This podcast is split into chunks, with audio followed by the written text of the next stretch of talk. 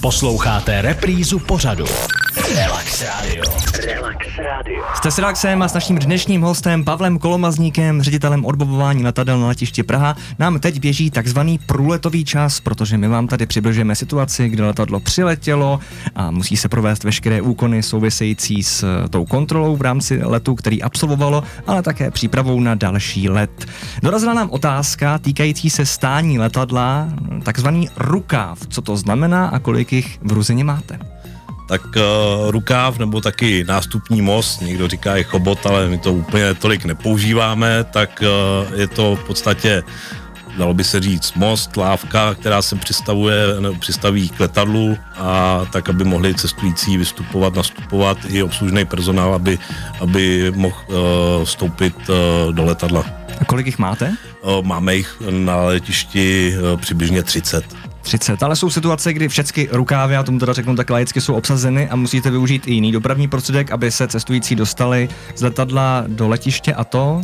Určitě, obzvlášť v sezóně, i některé letecké společnosti tak využívají především takzvaná remote vzdálená stání, eh, kde eh, ty nástupní mosty nemáme, ale přistavíme tam eh, schody a za pomoci autobusů odvezeme cestující k terminálu.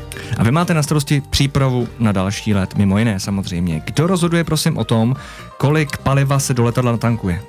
Tak Eh, kolik bude v letadle paliva, to je především starost posádky. Posádky samozřejmě eh, mají přípravu od svého letového dispečingu. Eh, je to složitá záležitost, protože se to musí perfektně přesně spočítat, Skvělá samozřejmě, pokud by vám za letu došlo palivo, tak uh, letadlo nikde neostavíte, nedojdete s kanistrem uh, pro další palivo, takže se počítá i samozřejmě s nějakýma mimořádnýma událostma a musí mít uh, posádka v letadle i rezervní palivo na případný, na, aby mohla doletět na případný záložní letiště pokud by se vyskytly jakýkoliv problémy na, na tý, v té destinaci, kam míří, bude třeba mlha, nebude moc přistát, tak uh, aby měli dostatek paliva na to doletět někam jinam. No, jsou to velké počty, že? Protože samozřejmě v různých částech Evropy nebo i světa jsou ceny paliva diametrálně odlišné, ale pojďme se podívat na komunikaci s piloty. Je pravdou, ono se teďka hodně říká, že v rámci komunikace s piloty se používá pouze psaná angličtina, aby nedošlo k nedorozumění. Takže třeba, když bychom měli já nevím, jablko, tak jako bych měl říct apple, teda. Když, jako, chápu, že asi s piloty nehovoříte o jablcích, jo, ale je teda pravda, že se používá jenom ta psaná angličtina? Tak někdy bychom mohli mluvit i o těch jablcích, ale, ale úplně pravda to není. Psaná angličtina se nepoužívá, používá se běžná angličtina nebo ta ta odborná letecká eh, s tím, že musí se vyslovovat hodně zřetelně. Eh, některá slova jednotlivá tak, eh, tak se vyslovují malinko jinak, ale určitě ne tou psanou angličtinou.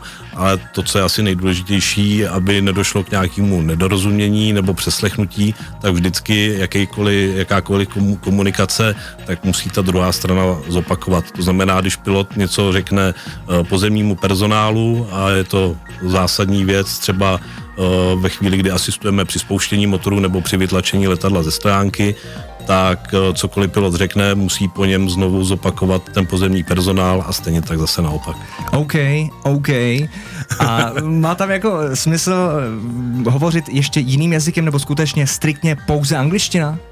Tak eh, když jsme u nás v Praze a posádka česká, eh, tak s nima eh, můžeme a mluvíme česky, ale samozřejmě to, co je potom na letecké frekvenci, tak tam se výhradně používá angličtina a tam, tam se nesmí nic jiného použít, kromě třeba řekněme pozdravu, ale, ale používá se angličtina tak, aby to bylo srozumitelné i pro všechny ostatní. Thank you, thank you, hezké odpoledne. Relax Radio. Relax Radio.